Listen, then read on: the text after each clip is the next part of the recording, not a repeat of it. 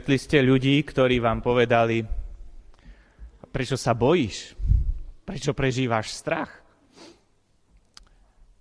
A tak možno vás to škrelo, že takto k vám hovoria. Ešte možno povedali, koho sa budem báť.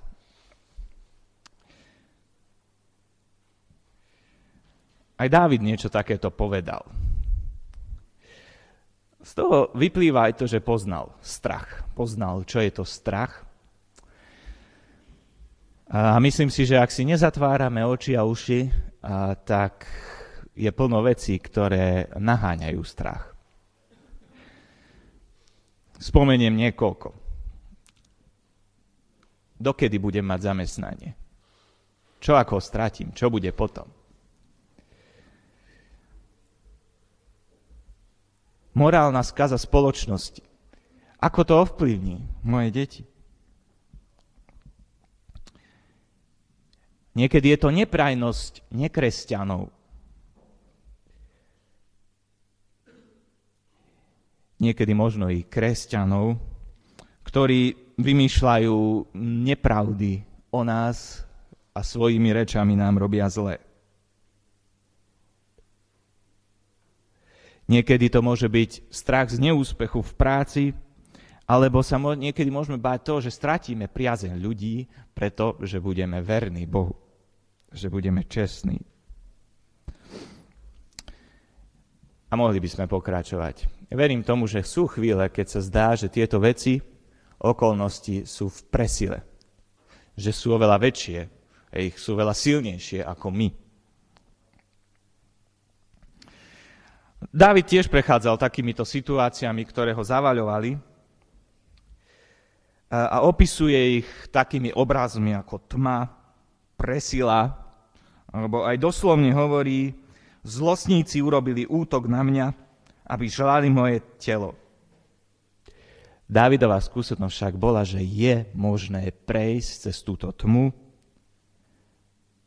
presilu, je možné nebáť sa v takýchto situáciách a je možné mať stále nádej. Spoznal, že je to možné s výťazom keď sme s víťazom, keď sme v chráme. Je to možné dokonca aj keď prechádzame, keď naše srdce je v úzkosti a je to možné, keď očakávame na hospodina. Prečítajme si žalm, kde o tom hovorím. Je to 27. žalm. Budem čítať 27. žalm. Dávidov žalm. Môžeme sa postaviť k čítaniu Božieho slova. Hospodin je mojím svetlom a mojím spasením. Koho sa budem báť? Hospodin je pevnosťou môjho života. Koho sa budem strachovať? Keď urobili zlostníci útok na mňa, aby žrali moje telo, moji protivníci a moji nepriatelia, oni klesli a padli. Keby sa vojsko táborom rozložilo proti mne. Nebude sa báť moje srdce, keby povstala proti mne vojna, i v tom sa ja nadejem.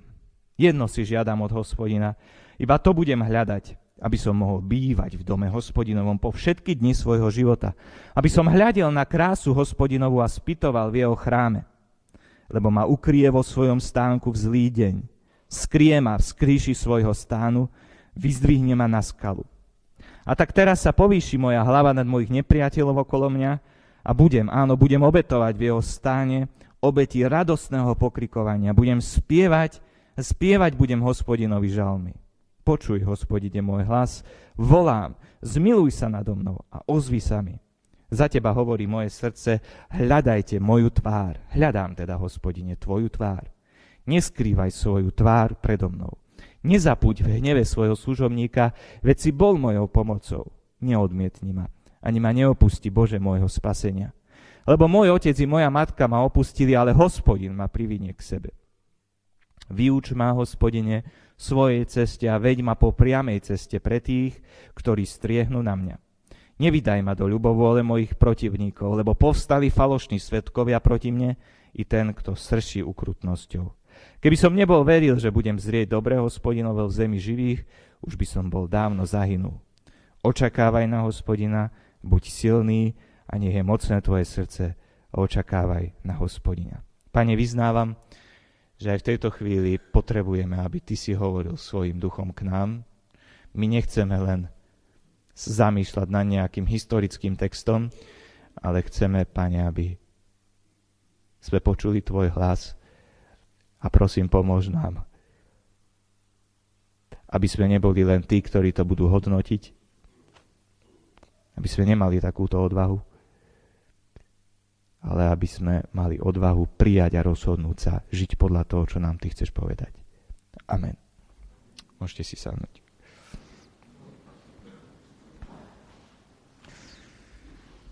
Takže prvá vec, ktorú som povedal, ktorú som vypozoroval v to, z tohto textu je, že je možné prejsť cez tmu s výťazom.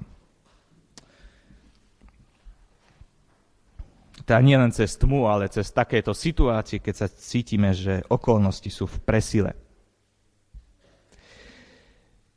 Ja som tu kázeň nazval, alebo prevzal som ten názov s Bohom v presile.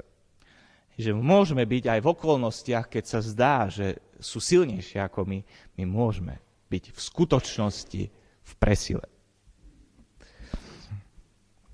Hovorí tu Dávid o tri veci o hospodinovi. Hospodin je svetlom, hospodin je spasením a hospodin je pevnosťou. Chcem trošku povedať k týmto veciam niečo. Všade je tma, nič nevidím, neviem ako ďalej, neviem, čo ma čaká, som bezradný a totálne bezmocný. Možno ste zažili niečo také alebo zažijete. Možno práve teraz ste v nejakej takej situácii. Hospodin je však svetlom. Hospodin je víťazom nad touto tmou. On je svetlom, takým svetlom, ktoré tma nedokáže pohotiť. On chce byť tvojim svetlom v tej tme, v ktorej sa nachádzaš, alebo niekedy možno sa budeš nachádzať. Druhá vec, hospodin je spasením.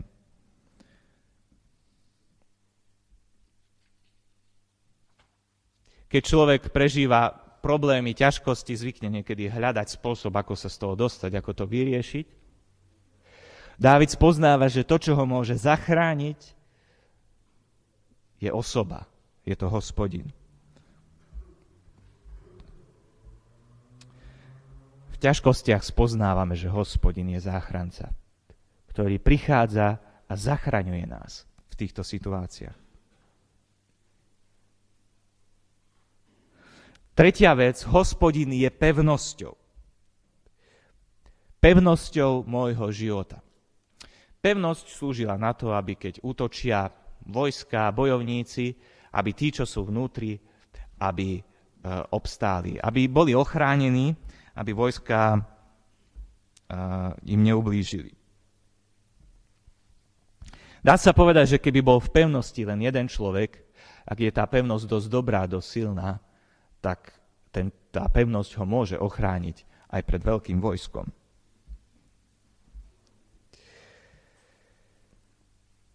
Mnohé pevnosti podľahli, padli. Neviem, čo je tvojou pevnosťou. Čo je to, kde sa ty skrývaš?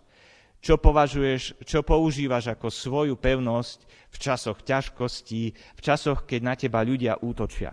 Je to protiútok, je to kritika druhých, je to ukazovanie na chyby druhých, je to to, že sa zavriem do seba nekomunikujem, alebo môžu byť rôzne veci. Môže to byť dokonca alkohol, drogy a podobné záležitosti. Ten, kto je ukrytý v hospodinovi, jedine ten je ukrytý v nedobytnej pevnosti. Neexistuje na svete ani v celom vesmíre sila, ani osoba, ktorá by dokázala premôcť hospodina. Takže ak si ukrytý v hospodinovi, si ukrytý v nedobytnej pevnosti.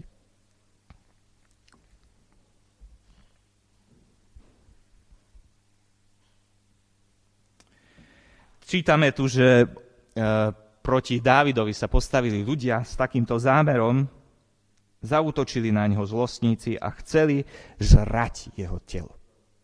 Neviem, či ste to niekedy zažili, že ľudia vás chceli žrať. zožrať vašu osobu, trápiť vás tak, ako možno ste až fyzicky cítili, že, že vás hryzú. Takejto situácii Dávid sa skryl v Božej pevnosti, v Bohu ako pevnosti. Dokonca hovorí, že keby bol sám, keby proti nemu samému povstala vojna, i v tom sa nadeje. Hovorí v druhom verši, že títo nepriatelia, protivníci, ktorí chceli ma zožrať, narazili na pevnosť, oni klesli oni padli. Keď sa rozloží, rozloží uh, vojsko okolo vás, tak to nie je tak, že prídu a odídu. Vy ich tam, ak, ak ste v tej pevnosti nejakej, tak ich tam vidíte niekoľko dní, možno mesiacov. Pán Boh nedáva vždy hneď víťazstva. Nespôsobí vždy to, že hneď ľudia klesnú a padnú. Ale koniec tej vojny je jasný. Oni klesnú a padnú nepriatelia, ktorí sa postavia proti Bohu. A vy, ak ste v Bohu, tak ste, tak to platí aj o vás.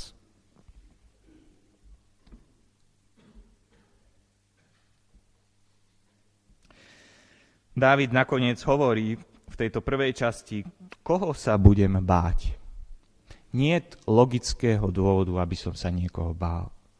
Hospodin je mojim svetlom, hospodin je mojim spasením a hospodin je mojou pevnosťou. To, čo chcem zdôrazniť je, neviem, či ste si to všimli, mňa to veľmi zaujalo. On tam nehovorí, hospodin dáva svetlo, hospodin dáva spásu, Hospodin dáva bezpečie, ale hospodin je svetlom, je spásou a je bezpečím.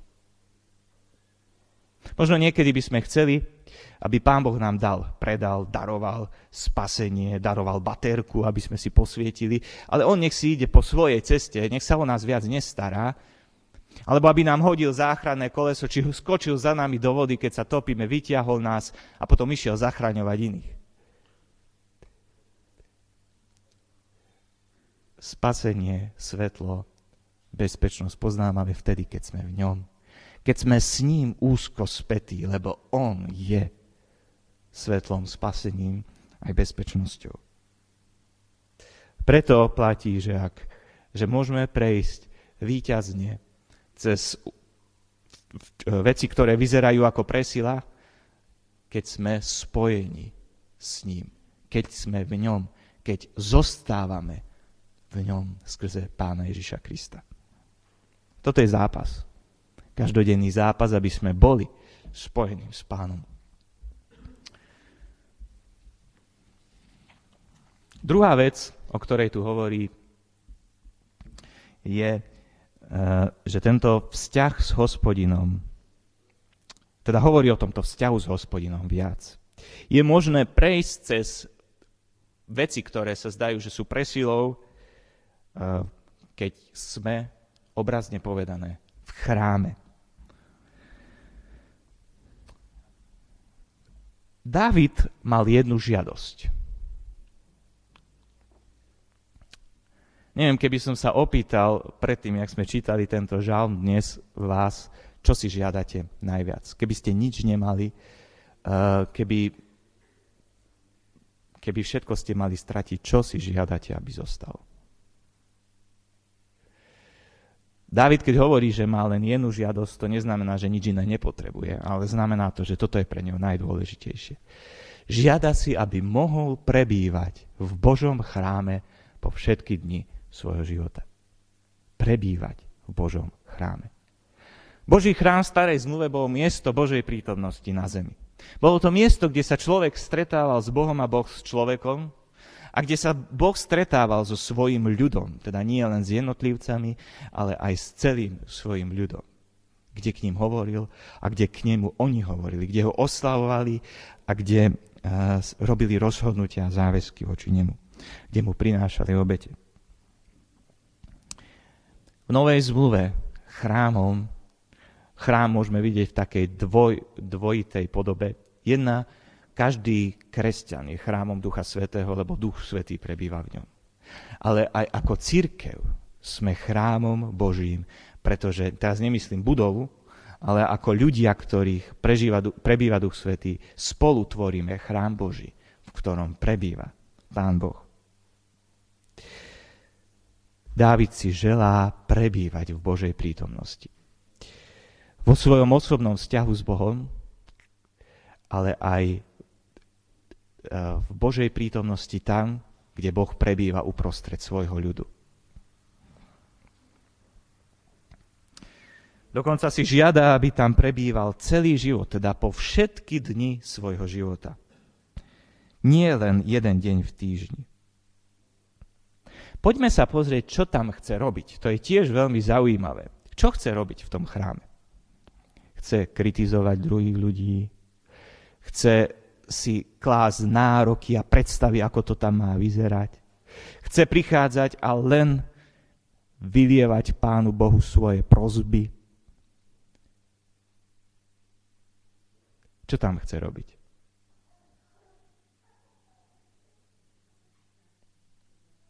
Chce hľadieť na krásu hospodinovú a spytovať.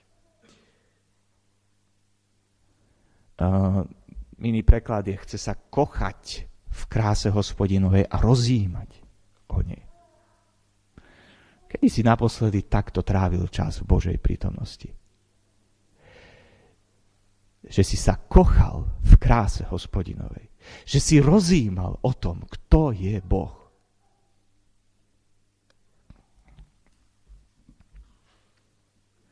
Prakticky to znamená skrze Božie slovo, skrze kázeň, ktorú počujem, skrze Božie dielo v mojom živote, ale aj v životoch druhých ľudí a preto je dôležité prebývať v cirkvi,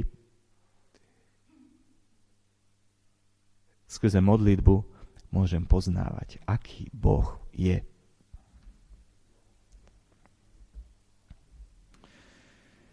Dávid spoznáva v Božej prítomnosti i to, že on je svetlom, že je spasením a že je pevnosťou. Verí, že keď bude tam v Božom chráme, v Božej prítomnosti, Boh ho tam ukrie v zlý deň a vyzdvihne ho na skalu tam, kde ho vlny nemôžu sklátiť. Je to nádherná predstava.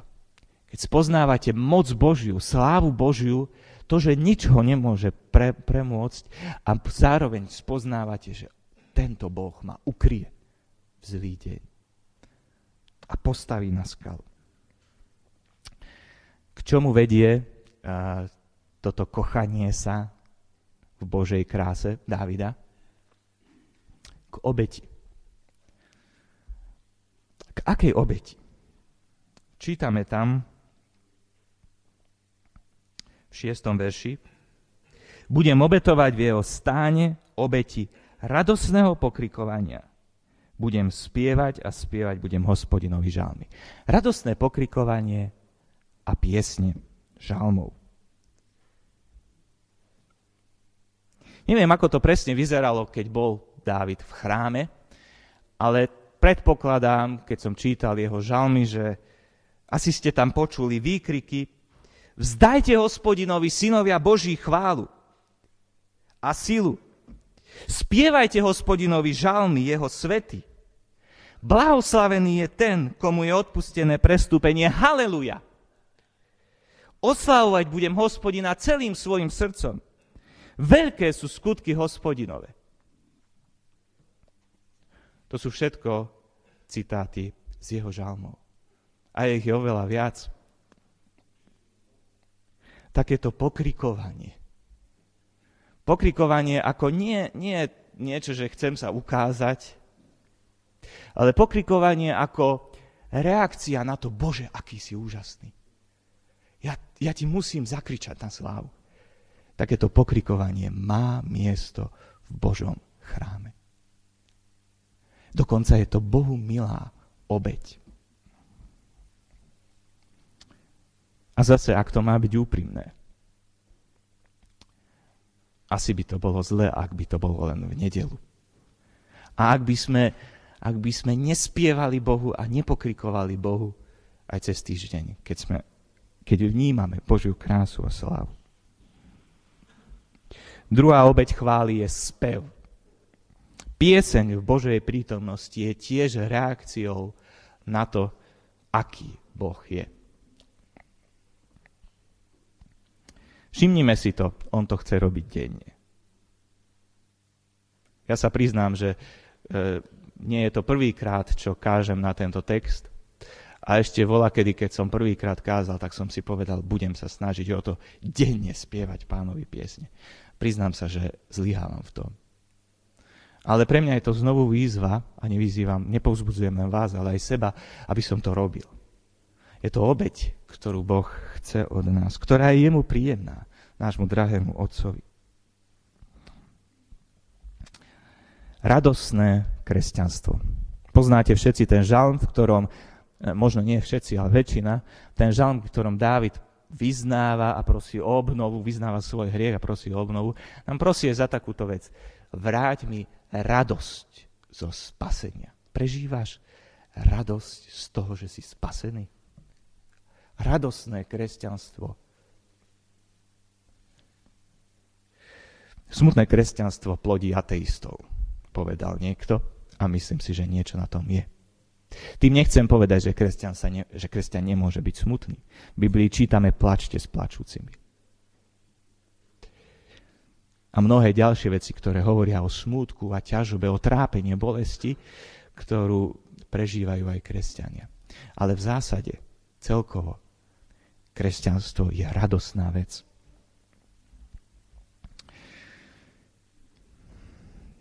Tretia vec, cez Božiu, teda cez tieto situácie, keď sa zdá, že okolnosti sú v presile, môžeme prechádzať aj vtedy, keď vo srdci, teda môžeme výťazne prechádzať vtedy, keď v srdci prežívame úzkosť. Mňa toto veľmi zaujalo. V tom 7. verši ako keby Dávid sa zrazu zmenil, alebo keby, keby niekto odstrčil Dávida preč a žalm dokončil nejaký iný človek. Žalm začína, alebo v, tom, v tej prvej časti sme čítali, a koho sa budem báť? A teraz, teraz zrazu čítame, zmiluj sa nado mnou, Bože. Ozvi sa mi. Nezapuď v hneve svojho služobníka. Neodmietni ma.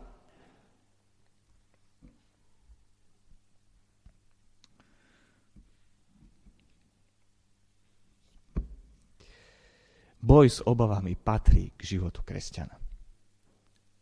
Je to, je to prirodzené, ak nie vždycky sme si takí úplne istí a nie vždycky to tak prežívame, koho sa budem báť. Preto som začal tým, čo som povedal, že možno keď vnímate druhých ľudí a povedia, a prečo sa bojíš, ja mám silného Boha. A vy prežívate, áno, ja viem, že Boh je silný, ale predsa prežívam strach. Je to prirodzené ale nie je to niečo, čo môžeme tak nechať. Je to, je to niečo, s čím treba bojovať, zápasiť. Ako to robil Dávid.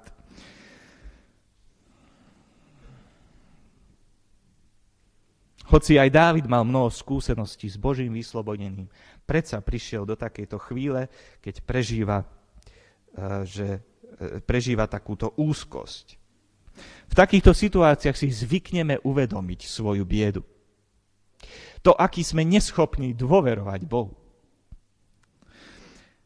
A Dávid to tiež tak prežíva. Hoci je Božím služobníkom, hovorí, že si zasluhuje len Boží hnev. Nezapuď hneve svojho služobníka, neodmietni ma. Prežíva to, že on nemá na Božiu prítomnosť právo lebo volá, zmiluj sa nado mnou. Prosí o milosť. Božia prítomnosť je z milosti, nie za zásluhy. Ďalšia vec, čo tu robí, počúva, čo mu hovorí srdce. Riadiť sa podľa hlasu svojho srdca je niekedy veľmi nebezpečné. Čo je, kto, kto porozumie srdcu? A čo je klamnejšie ako ľudské srdce? Ale keď denne hľadáme, hľadíme na krásu hospodinovú, tak to nám vrýva Božie pravdy do našich srdc. A potom hlas srdca môže byť v súlade s Božou vôľou. Srdce hovorí Dávidovi, hľadaj Božiu tvár. A Dávid to robí. Možno sa cíti porazený, ale počuje, čo mu srdce hovorí. Hľadaj Božiu tvár. Aj keď prežívaš strach, hľadaj Božiu tvár. Božiu prítomnosť. V 13. verši hovorí, keby som nebol veril, že budem zrieť dobré, hospodinovi už by som dávno zahynul. Áno, Dávid veril a preto hľadal, preto posluchol hlas srdca. Túto jeho vieru môžeme vidieť aj v tých ďalších prozbách, ktoré tam vyslovil.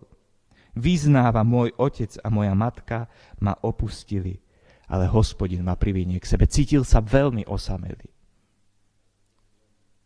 Ale veril, že hospodin ho privinie k sebe. Zažil si to niekedy, že hospodin ťa privinul k sebe? V tejto chvíli to tak neprežíva Dávid, ale verí, že hospodin si ho privinie k sebe. Jeho vieru je možné vidieť i v prozbe o vyučovanie hospodinom. Vie o tom, že len hospodinová výuka a vedenie ho povedú po priamej ceste. Keď sme v tlakoch, keď sa cítime osamelí, keď máme pocit, že všetci na nás útočia, že je tu presila okolností, prosme o vyučovanie Bohom a vedenie. Nepriatelia na neho striehnú, čítame tam v 11. verši. Ale on chce, aby ho Boh viedol pred nimi aby prešiel pre, popred nich, aby nepadol do ich pasci. Keď hovorí učiť moje chodníky priamými, e, v našich životoch sú jamy, sú kopčeky, na ktorých sa môžeme potknúť a ľudia, naši neprajníci to využijú a zneužijú proti nám. Ale ak sa necháme viesť Bohom, tak On nás chce previesť, aby sme sa nepotkli v našich slabostiach, a nepadli do našich nedostatkov. Vyučovanie môže niečo stáť. Zaujímavé je, že Dávid neprosí, pane, prosím ťa, zober preč týchto ľudí. Prosím ťa, niečo s nimi urob, aby mi nerobili zle. Zavri ich ústa. Daj na nich chorobu. Prosí mňa, vyuč, aby som prešiel popred nich.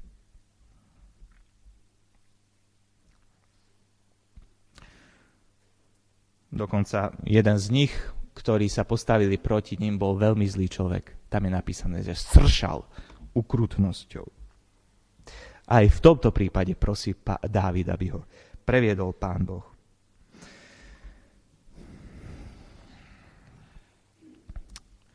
Počul som príbeh o chlapcovi, ktorý zaspal v mori na skale. Keď bol odliv, tak sa dalo k tej skale prísť on si tam lahol, opaloval sa a zaspal. Prišiel príliv a už mal veľký problém dostať sa na breh a boli tam nejaké veľké vlny. Celý sa triasol od strachu. Ale chytil sa skaly a pevne sa aj držal. A jeho kamaráti, čo boli na pláži, tak sa mu smiali, jak si sa triasol. Potom, keď bol odliv, keď sa vrátil, sa mu smiali, ako si sa triasol na tej skale. Vraví, áno, ja som sa triasol, ale tá skala sa netriasla. Očakávajte na hospodina. A to je tá posledná vec, ktorú tu Dávid, ktorou Dávid vyzýva nielen seba, ale aj nás. Očakávaj na hospodina, buď silný a nech je mocné tvoje srdce. Očakávaj na hospodina. Toto očakávanie na hospodina viedlo aj k tomu Dávida, že veril, že bude zrieť dobré. To dobré od hospodina môže mať rôznu podobu a môže prísť inokedy, ako si to my predstavujeme. Ale veril Dávid a je to pravda o Bohu, Boh je dobrý Boh a chce nám dobré. A Dávid očakáva na neho. Ak chceš, aby si bol silný, by bolo mocné tvoje srdce. Očakávaj na hospodina. Nie ako pána na svojho sluhu. Nie ako, ako zamestnávateľ na svojho zamestnanca. Ale ako nemluvňa na svoju mamu, ako topiaci sa na svoju záchranu, ako dieťa na svojho otca. Ak si s hospodinom, si vždy v presile. aj keď počet tvojich nepriateľov je väčší. A toto platí aj vtedy, keď tvojim nepriateľom je ten najmocnejší z nepriateľov, diabol. Ak si s hospodinom, si v presile.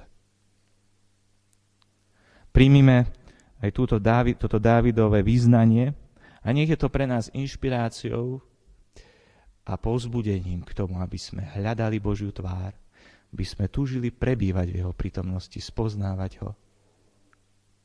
Aby aj v časoch, keď prídu úzkosti, sme hľadali Jeho tvár a spoznávali Jeho víťazstvo. Amen. Sa postaviť a budem sa modliť. Ďakujeme Ti za to, že Ty máš o nás záujem. Ďakujeme Ti za to, že nás miluješ, že Ti na nás záleží, na Tvojich deťoch. Pane, prosím ťa o to, aby si nás ochránil, aby my, nikto z nás, sme neboli ľuďmi, ktorí robia nepríjemnosti druhým. Prosím ťa, aby zbytočné nepríjemnosti. Prosím ťa o to, aby sme boli ľuďmi, ktorí hľadajú Tvoju tvár, ktorí sa kochajú v Tvojej kráse. Prosím, Pane, o to vyznávam, že a myslím si, že v mene mnohých z nás, že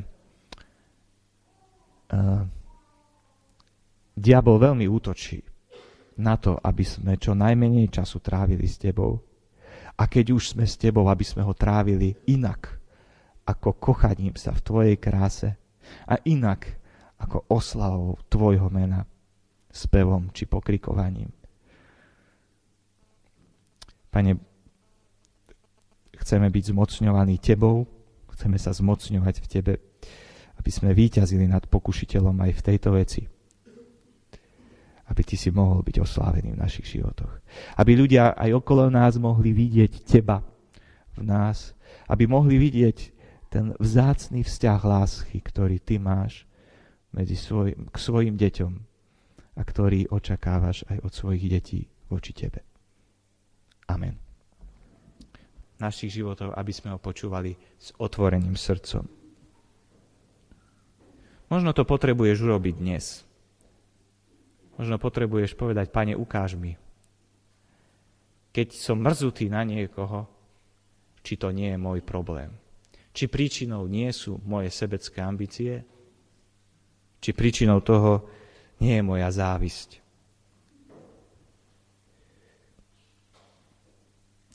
To si vyžaduje odvahu, pretože niekedy sa bojíme, že Pán Boh nám povie, áno, je tu nejaká príčina v tebe a my ju nebudeme chcieť zmeniť. Ale Pán Ježiš hovorí, pozrite sa na mňa, ako som ja žil a pozrite sa, čo som dosiahol. Božie kráľovstvo to je Pán Ježiš Kristus.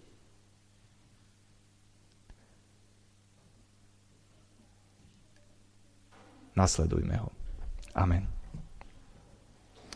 Sa budeme teraz chvíľu venovať